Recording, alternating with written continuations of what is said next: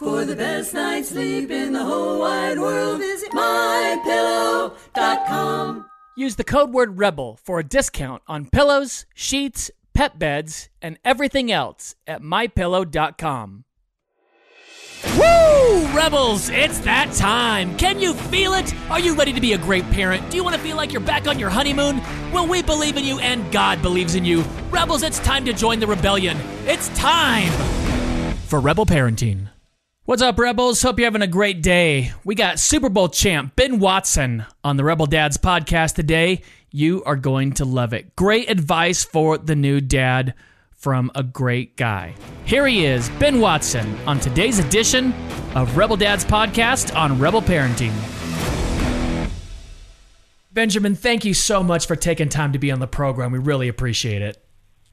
Uh, thank you guys for having me. Absolutely. Listen, I mean, you're on ESPN, you're on the NFL Network, uh, an NFL Dads, one more, uh, the Kids Experience. You have so much going on. Listen, you're a Super Bowl champ. Why did you decide, amidst all of that, all the responsibilities, you've got four kids, you've got a wife, a career, and you chose to write a book? That's a big undertaking. Well, in short, because um, I'm obedient and my wife told me to. So, uh, Good man. so- Amen. As we, as we always say, you know, the man is the head, but the wife is the neck, and she can turn us whichever way we want to go. So, Yeah. uh, my wife said, my wife said that, um, you know, after about our third kid, our second or third kid, she said, Benjamin, you should write a handbook for dads, just telling them, you know, week by week, month by month, how to prepare for the baby, how to uh, best support uh, the mother of their child, you know, what to buy, when to buy it, what not to buy, what to expect when they go to the OB appointment. You should write a handbook. And so a couple of years later, we get around to this book, and obviously it's it's grown a little bit more into the New Dad's Playbook, but that's kind of the idea. And and then on the other side, you know, being in a locker room, uh, finishing my 13th year in the NFL, I'm around guys all the time for the last 13 years, 80 or so guys on the team. And these conversations happen all the time. You know, I'm around guys who are having their first ch- child or maybe their second or third, and they're asking me questions because I'm kind of like the old man now. Um, since, I, since I'm, um, you know, past 35, you know, they, they, they treat me like that, but they ask me, you know, I'm about to have a baby. What do I do? I, I, I'm not prepared for this. And so Sure. my hope was with with this book, um, really just to uh, to engage these young men and, and maybe older men and um, and encourage them and empower them when it comes to fatherhood. Absolutely. Benjamin, I have a great role model for a dad. And even with that, the first time they put Lincoln into my arms, I felt as helpless as I've ever felt in my entire life. I just thought, I know I'm going to mess it up. There's no chance I'm going to do a good job at this. Where did you learn all this stuff? Where did you learn to be such a great dad? I mean, so much so that guys in locker room are coming to you going, man, I don't know what to do. And that your wife is saying, listen, nobody knows what to do. You got to write a playbook on this. How did you learn these things? Well, the first step is being honest because I felt exactly the same way. And I had a great father. He was there. He was present. Um, you know, as we talked about offline, you know, my, my mom read a lot of your father's books, and um, there's a lot. There's a, there's a lot when it came to uh, parenting that I learned from my parents. But it's it's one thing to learn it. It's another thing to be responsible for it when you're given that child. For sure. Um, and there's a great re- there's a great responsibility there. So um, I learned very quickly that um, you learn a lot through trial and error. You're not going to be a perfect parent, and even though you had great parents, your parents didn't perfect you, didn't parent you perfectly either. Um, they made mistakes as well, uh, and so part of um, you know the book is, is is technical. There's a lot of research in there when it comes to um, just the power of a dad in a child's life statistically and what that means for the child moving forward. There's stuff in there, as I mentioned before, about um, creating a birth plan and what type of options you have when it comes to um, natural childbirth, birth, medic, birth medicated, um, versus uh, you know having a doula or you know all these words that that guys had never heard of. And yeah, you're to speaking a woman's it language until- right there, Benjamin. Exactly, exactly, Yeah. exactly. Until somebody tells you I'm pregnant, and then all of a sudden you need to know all these things. And so Yeah. a lot of the information Yeah. has been gathered over the course of the last few years, and um, and a lot of research as well, and just taking from the questions that I get asked. I love that. And you normalize it too. You know, there's so many words that guys have never heard before. And then you start feeling like, hey, I don't know what I'm doing. You start questioning yourself and your ability. And that can cause problems. It can cause problems in your marriage. It can cause problems with your kids. And you've done something unique because there are so many books out there for women. You know, what to expect when you're expecting, Yeah. your baby's first year, happiest baby on the block. There's so many things geared towards moms. There really aren't very many geared towards dads. Yeah, and I and I want this to be somewhat like a, a what to expect and you're expecting for guys. Um, what, Well, what- what would you say to the young man who's uh, his first time expecting? Yeah, you What got a guy some- in the locker room and He's he's like, I sitting just found out my girlfriend's pregnant or my wife is pregnant. What do I do? What do you say? Yeah. Well, I just had this conversation, ironically, literally two weeks ago, well, about a week ago, with a young man. Um, one of the, I guess he's maybe in his third or fourth year, and he said, "Man, my girlfriend is two months pregnant. I heard you wrote a book. Um, I'm gonna get it." and I said, "I'm gonna get it." Well, a week- Awesome. well, three days later, he comes back in. He's like, "Man, I don't even read a whole lot of books, but I've been reading this book. I'm on chapter six, and I'm realizing that I'm doing a lot of stuff wrong, hmm. and I'm so thankful for this." Um, and we had a conversation. And so, you know, w- w- when guys tell me when it comes up that they're about to have a baby for the first time, no matter what the situation is, a lot of it, a lot of times it happens in a less than ideal circumstance. But I, hmm. I tell them that they have a vital role hmm. in that life, that they are needed, and they're also needed in the mother's life right now to this process. Um, women can many times feel like they're on an island, uh, Right. even when they are married. But especially if they're if they're not married and the guy is across the country, you can feel like you're in an island. You're experiencing all these things alone. Yeah. Um, it's important that even during this time, you are building the nest that your child is going to be put in, and so the relationship that you foster with the mother is of vital importance when it mm-hmm. comes to you wanting to be a good dad. So the number one thing I tell them is, look, you have what it takes, no matter what you've seen before, what's been demonstrated to you, good or bad. Yeah. Well, no matter what story they're making up, they still have what it takes. That's right. Hmm. Exactly. Yeah, I love how throughout the book you keep encouraging guys to step up and to take care of their wives and to get involved in that relationship. What are some of those uh, practical advice things you do when when maybe it is you are on the road, but when you're back, how do you get involved in your wife's life while she's pregnant? How do you take care of those needs? Well, it starts with listening. It starts with listening. Uh, men are naturally fixers. We want to go in and and and solve everything. Uh, when my wife tells me she has a migraine, she tells me, um, you know, her, her hips are hurting, her back is hurting. I want to I want to just fix it immediately, and and that's good. You know, God created us that way. But sometimes we need to listen. Sometimes the, they're not looking for a response from us. They just want someone to empathize and to hear what they're going through, to hear some of their insecurities or hear some of the pain that they're having. So the number one thing to do is listen and also to be flexible. You may have to do some things during the pregnancy that you may not normally do. A lot of guys cook anyway. They do a lot of cooking. Yeah. I don't do a lot of cooking. I do some grilling. I don't cook a lot in the kitchen, but you know what? When my wife has been pregnant, it's been times where it's like, look, she's upstairs not feeling well. Uh, Benjamin, you got to turn into Chef Boyardee and pull out some recipes That's right. and, and start Yep. cooking and doing and doing some different things. And so, um, you know, there has to be an ebb and flow, and all that comes with the communication, the honesty, the expectations that are set, understanding that, um, you know, at- at this at this point, especially early in the pregnancy, where, as you know, she may not be feeling herself at all. Um, You may need to step into some roles maybe you haven't seen before. Don't go anywhere. We'll be right back with more Rebel Parenting. Hey, Rebels, this portion of the podcast is brought to you by our friends at Save the Storks. Save the Storks helps moms with an unplanned pregnancy, and that's my story. I was an unplanned pregnancy. My birth mom was 16 and faced an uphill battle, and a pregnancy resource center in her area helped her carry me all the way to fruition and then helped adopt me into my family.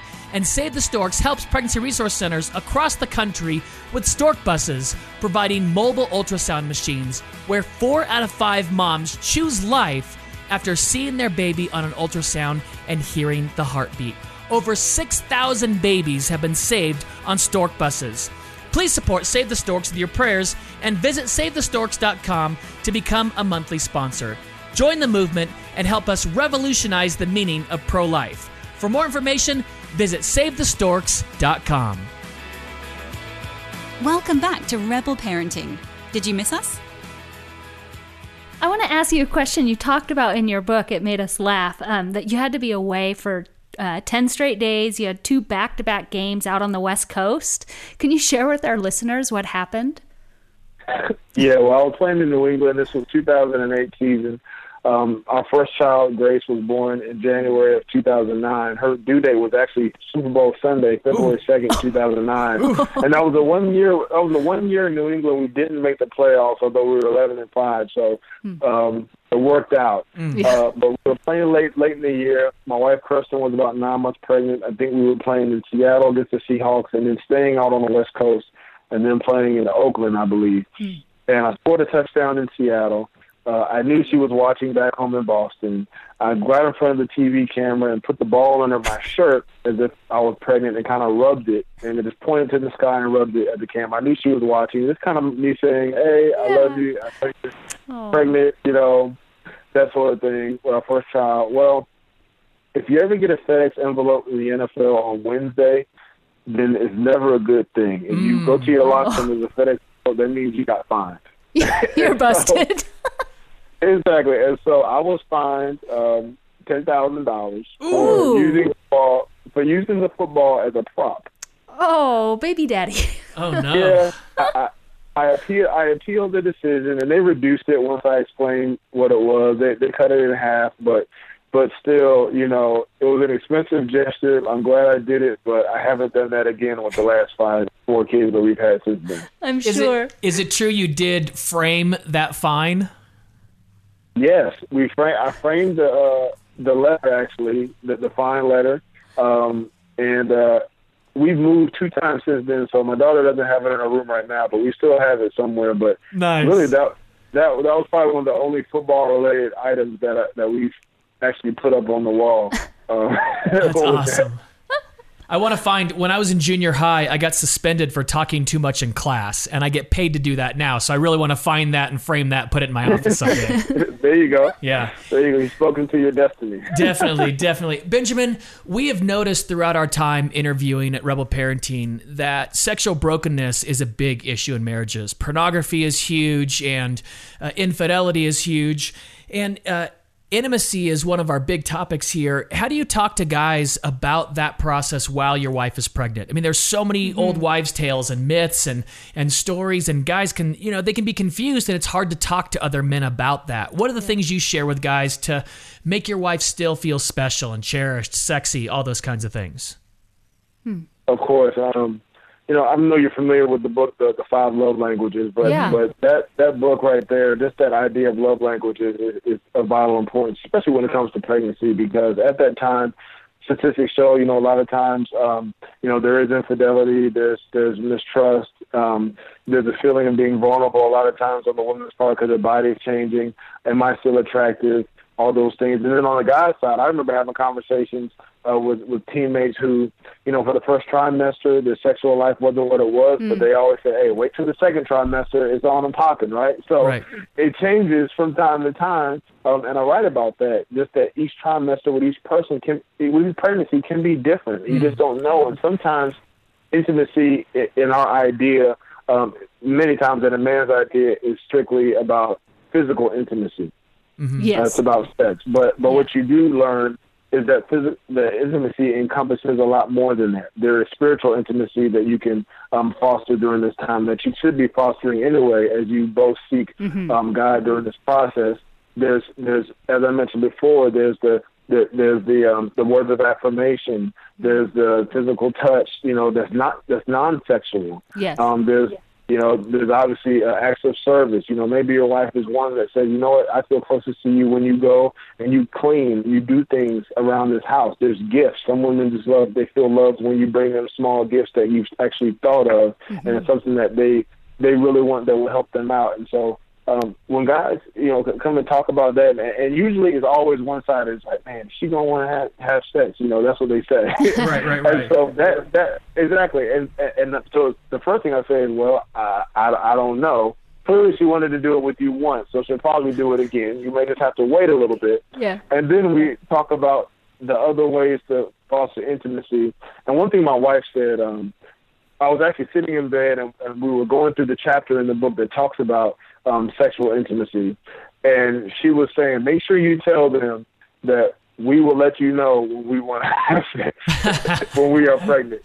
That that, that that women have an uncanny ability to many times do things for us that they may not feel like doing at the time, but that they will be willing to do and that they will do for us. Mm-hmm. Um, and it's amazing how as you go in your relationship, you will kind of ebb and flow with each other and you'll know when those times are right. But you have to be ready for, for things to be a little bit different during this time than they have been prior. Mm-hmm. Sure, For sure, sure. absolutely.